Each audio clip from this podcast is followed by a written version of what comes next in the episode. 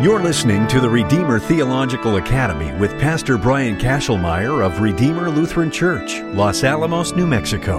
On the Redeemer Theological Academy, we mine the riches of the Scripture and the Church Fathers and find in them Jesus, our Savior, our Redeemer. Here's the Academy with Pastor Cashelmeyer. Welcome back to the Redeemer Theological Academy. Now, in our last two lectures, we've been talking about Isaiah chapter 25. So we continue with this great chapter. We pick up at verse 9. It will be said on that day, behold, this is our God. We have waited for him that he might save us. This is Yahweh. We have waited for him. Let us be glad and rejoice in his salvation. Now, as we talked about last time, this message of, behold, this is our God, is the true preaching about the person and work of Christ, who God is and what God does. He is Emmanuel, God with us. He is Yahweh's salvation, God who comes to save us from our sins. And so this language of behold, we're putting before you the vision of Christ, seeing the invisible reality in the visible realm by hearing the preaching of Christ. Of course, John the Apostle, when he had the revelation, the apocalypse, he saw the ascended Lord. And as we began to talk about last time from chapter 5, where one of the elders said to John, weep no more, behold, the Lamb of the tribe of Judah, the root of David has conquered, so that he can open the scroll and its 7 seals. And between the throne and the 4 living creatures and among the elders, I saw a lamb standing, as though he had been slain, with 7 horns and with 7 eyes, which are the 7 spirits of God, sent out into all the earth. Again, that's Revelation chapter 5. Now notice what John sees. He sees the Lion of the tribe of Judah. He sees the root of David who has conquered. He sees the enthroned Lamb of God. But of course, he conquers by the atoning sacrifice. So he is the lamb who's standing as though he had been slain. So this is, behold your God. This is the message that the elders are giving to John when he is seeing this revelation, the ascended Christ. Now later on in Revelation chapter 7, that same message, the preaching of the person and work of Christ. So that John writes, salvation belongs to our God who sits on the throne and to the Lamb. And he goes on and says, for the Lamb in the midst of the throne will be their shepherd, and he will guide them to springs of living water, and God will wipe away every tear from their eyes. Now this is the language of Isaiah chapter 25. He will swallow up death forever, and the Lord God will wipe away tears from all faces.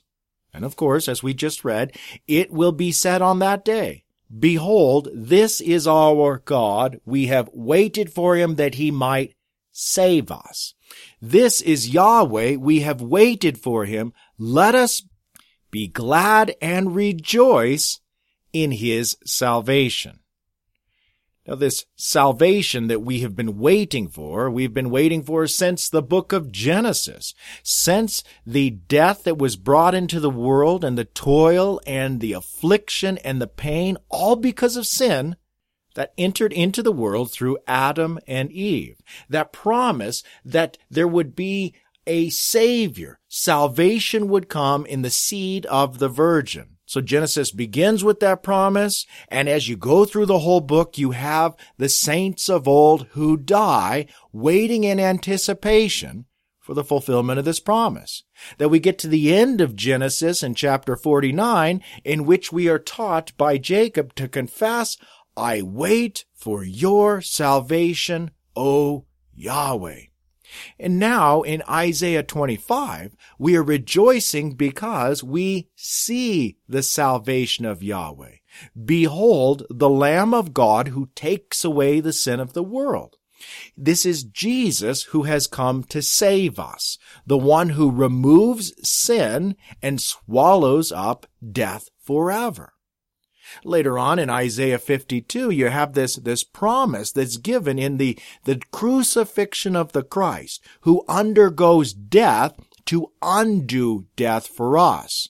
And of course, at the beginning of Isaiah 52, Yahweh has bared his holy arm before the eyes of all the nations, and the ends of the earth shall see the salvation of our God. So that it's in the crucifixion, it is in the suffering and death and rejection of Jesus, the Lamb who has been slain, in which we see the salvation of our God.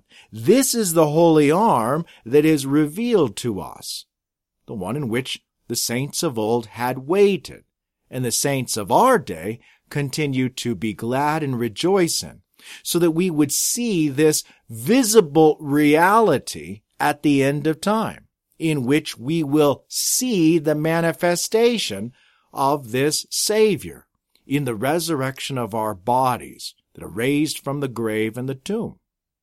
Now, of course, in the Old Testament, you waited for this salvation to be revealed, the salvation of God in the mystery of the Incarnation.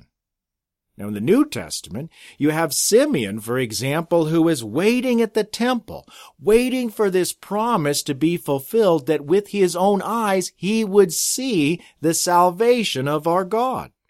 And in fact, in Luke chapter 2, we have that song of Simeon, in which he rejoices and says, Lord, now you are letting your servant depart in peace, according to your word.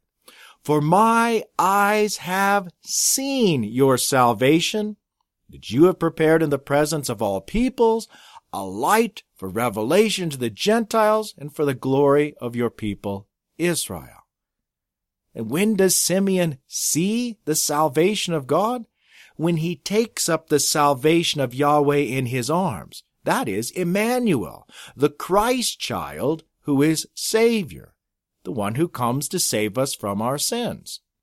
So throughout the time period of the Old Testament, that was temporary, that God had set into place types and shadows of the reality to come, that they would see in the shedding of blood of the sacrificial animals the person and work of the Christ. So that now in the time of the New Testament, the worship has changed. We no longer have those ceremonies and rituals that were temporary.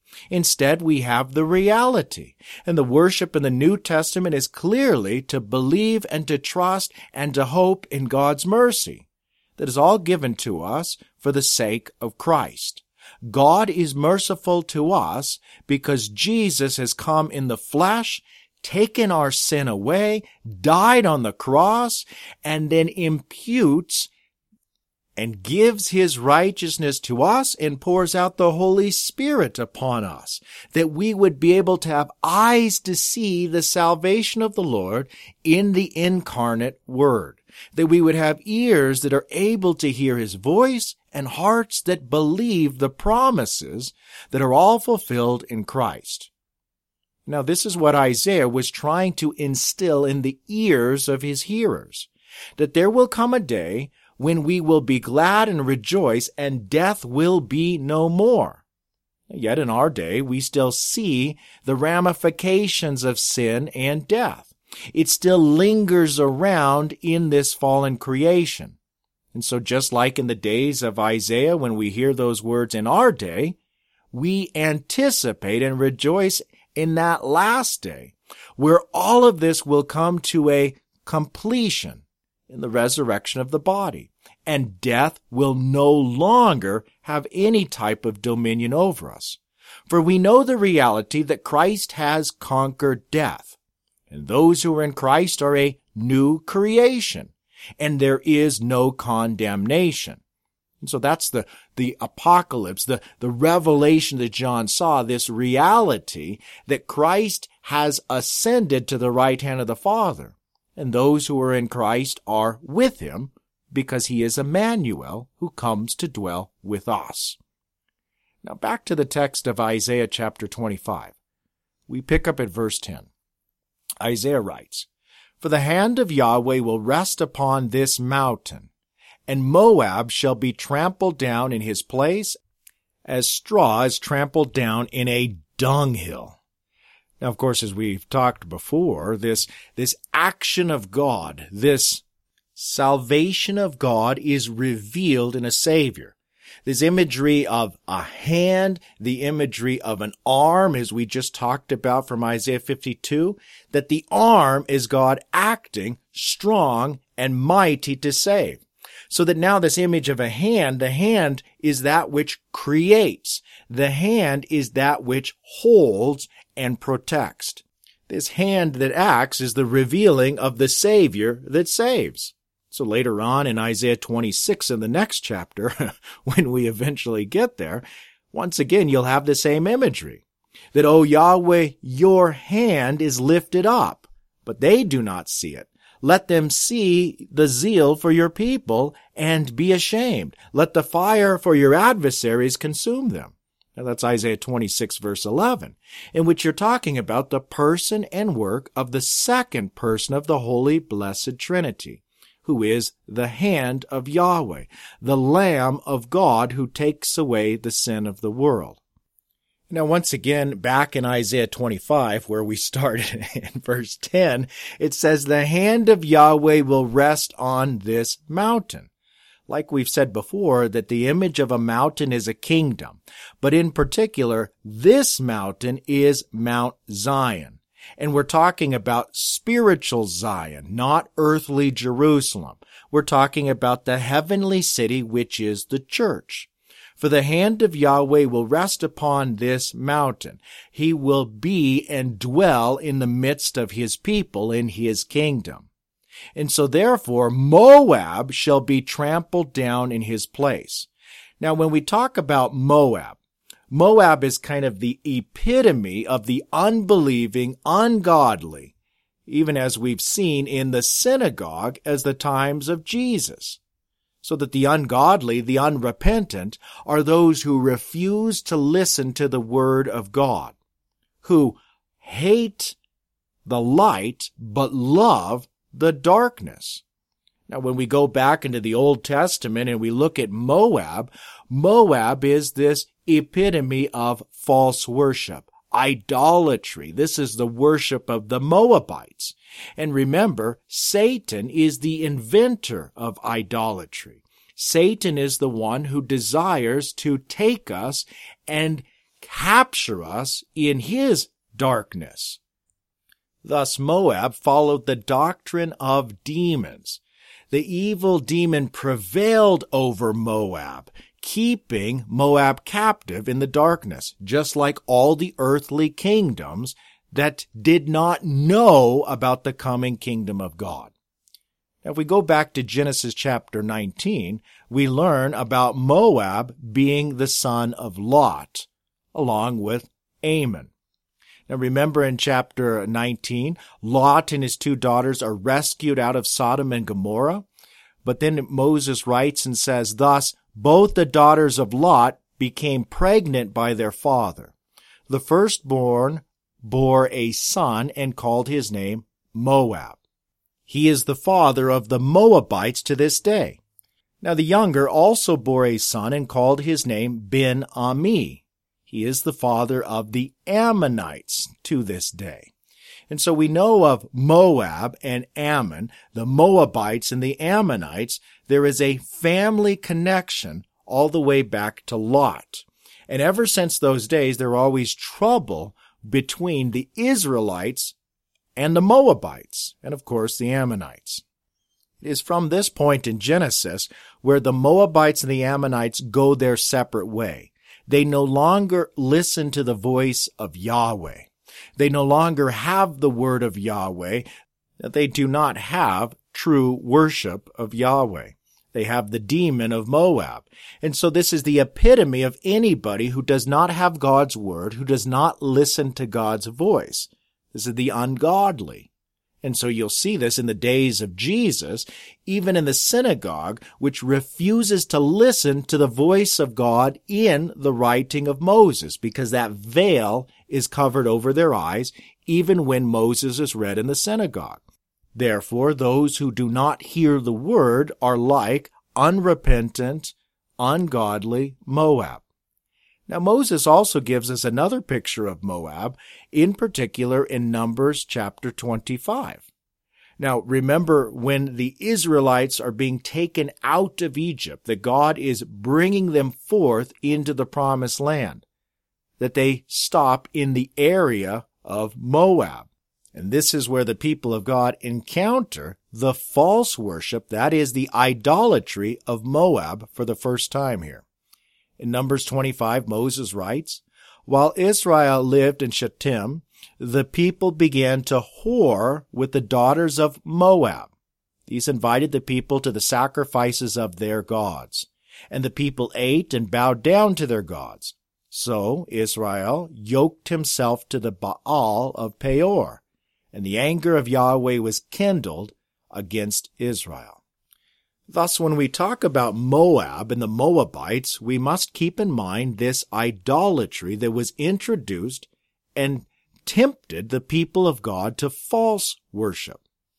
Now, what's strikingly interesting also, at the same time, when the Moabites were engaging in false worship, remember King Balak, he hires Balaam the prophet for hire. He's kind of like a rent-a-prophet. And he hires Balaam to speak a curse against the Israelites. But remember, he cannot speak a curse because every time he opens his mouth, the Holy Spirit comes upon him and speaks a blessing over the people of Israel. But what's striking is that when the Holy Spirit's coming upon him and speaking this blessing over the people of Israel, then in Numbers 24, the Holy Spirit also gives a prophecy of the coming Messiah. So in Numbers 24, at verse 16, Moses writes, "The oracle of him who hears the words of God and knows the knowledge of the Most High, who sees the vision of the Almighty, falling down with his eyes uncovered. I see him, but not now. I behold him, but not near. A star shall come out of Jacob, and a scepter shall rise out of Israel. It shall crush the forehead of Moab, and break down all the sons of Sheth." Now, here in this passage, we have a message about the Messiah. That here, Balaam, this prophet, the Holy Spirit comes upon him and uses him as an instrument to proclaim this prophetic word about the Christ. And remember, Isaiah the prophet, by the Holy Spirit, said, "Behold, this is our God. We have waited for him that he might save us. This is Yahweh. We have waited for him. Let us be glad and rejoice in his salvation." So that prophetic word that Isaiah proclaims is, "Behold, this is our God." He is revealing to the people the God who comes to save, the only God who is creator and redeemer. So when we keep this in mind, let us hear that same word that is echoing in the mouth of Balaam, in which Balaam says, "I see him, but not now. I behold him, but not near. A star shall come out of Jacob, and a scepter shall rise out of Israel, and it shall crush the forehead of Moab." So here Balaam is telling others what the Holy Spirit has given him to see. And he sees the Messiah, but not yet. He's off in the distance. He's from afar. And so he knows that this star will rise from Jacob. Just like later on when the Magi come to the east and they have seen his star. And notice how he also then says, "And Moab will be crushed." Well, that's what Isaiah had said. "For the hand of Yahweh will rest upon this mountain, and Moab shall be trampled down in this place." And you have a continuity here with the same Holy Spirit speaking these same words about the Messiah and the end of Moab. Now, when we talk about Moab, remember we said Moab is the epitome of idolatry, of false worship, so that when Christ comes, he will eliminate and destroy and remove idolatry, false worship. Specifically, when we talk about Moab, he will take out the false worship of Moab, and then you will have the conversion of the Moabites when the message of the apostles goes out, so that you have these foreigners, these Gentiles who don't have the word, who are not waiting for Yahweh's salvation, but yet the conversion of the Gentiles, as those in darkness are brought into light, will come at the spreading of the word of Jesus. That message, behold, this is our God. Behold, we have waited for his salvation. And so that is proclaimed by the people of God who had the word and proclaim it as it is now fulfilled, so that those people who never had the word would now hear and then would have eyes to see the incarnate word as the visible image of the invisible God. Now Isaiah 25 ends on this note, and he will spread out his hands in the midst of it, as a swimmer spreads his hands out to swim. But Yahweh will lay low his pompous pride together with the skill of his hands, and the high fortifications of his wall he will bring down, lay low and cast to the ground, to the dust. Now we have this image again of a city. The high fortifications, the wall, will be brought down. They will be brought down very low and cast to the ground. Now remember, as we've been going through these chapters, we hear about these cities, these earthly cities, that are trying to prevent the city of God from coming.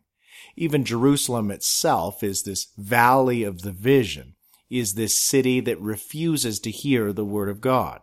Well, these cities must be removed so that the heavenly city, the holy city, the Jerusalem from above may come.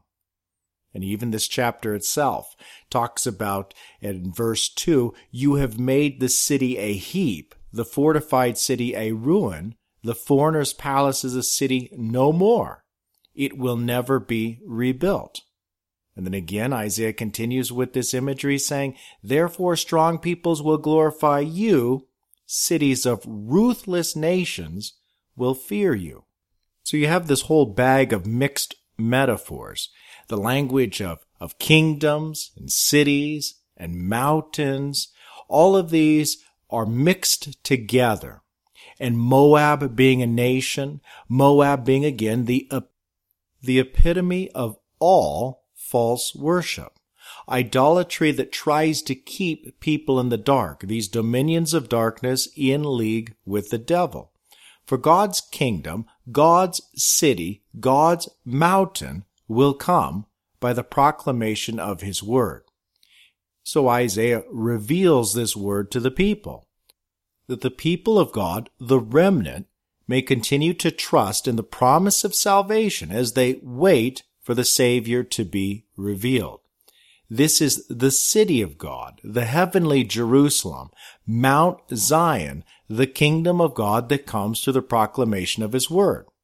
So you have a transition from Isaiah 25 into Isaiah 26, in which Isaiah 26 opens with the words, in that day, this song will be sung in the land of Judah. We have a strong city. He sets up salvation as walls and bulwarks. Now, as we talked about before, this imagery of the city before being brought down, a fortified city that is nothing in God's sight, that cannot stand against God. It must fall.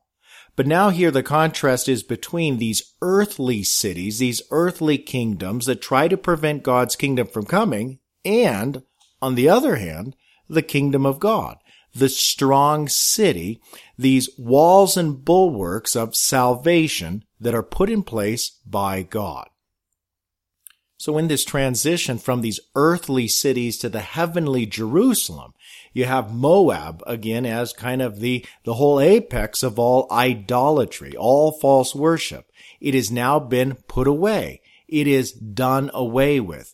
And now, as that city is no longer, we have a strong city, the city of salvation. Now, when the early church father, Eusebius, when he was commenting on this passage in Isaiah, he sees the strong city in our salvation directly connected to Jesus. In fact, he says that the city is Jesus, our Savior, who is our walls and bulwarks of salvation. Likewise, Cyril of Alexandria sees the same imagery tied directly to Jesus, who is the fortified and impregnable city. Christ is the strong city, and those fleeing from the devil's oppression run for refuge in him. Therefore, the way that Cyril looks at this is the people who are in the city are those who are singing the song. That is the church. And of course, the gates of hell shall not prevail against the church. Now, Cyril will continue on this pattern by noting that Christ is sometimes called Judah, being of the tribe of Judah. For instance, in Genesis chapter 49, Judah, your brother, shall praise you. Your hand shall be on the neck of your enemies. Your father's son shall bow down before you. Thus, such a passage would be about Christ. And of course, the passage goes on to say that the scepter shall not depart from Judah, nor the ruler's staff from between his feet, until Shiloh comes to him, and to him shall be the obedience of the peoples. And there's a direct reference, of course, to the coming Christ, the king who comes from the tribe of Judah. Now, when Luther looks at the passage, rather than seeing the city as directly referring to Christ, he sees the city as directly referring to the church.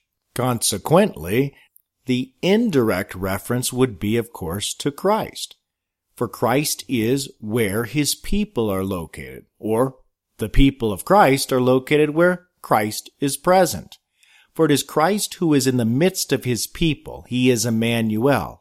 He is holy, and he makes his people holy who dwell in his presence.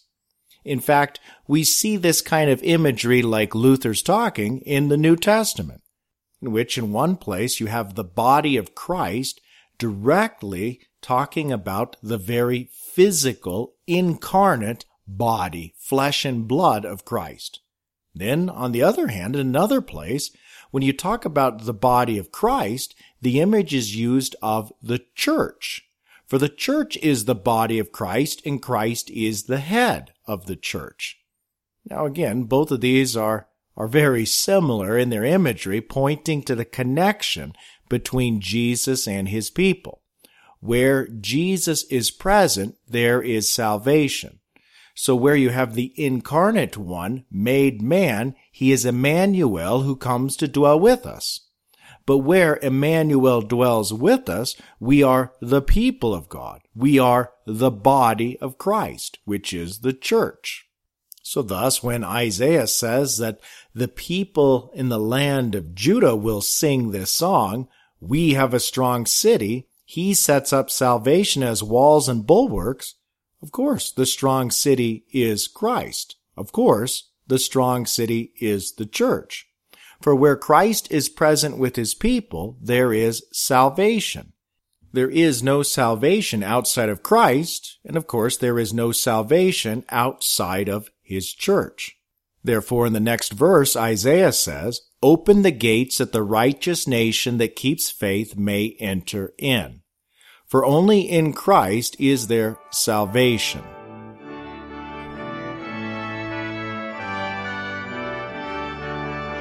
Thank you for listening to this episode of the Redeemer Theological Academy. For more episodes or to leave comments about this show, please visit our website, RedeemerTheologicalAcademy.org.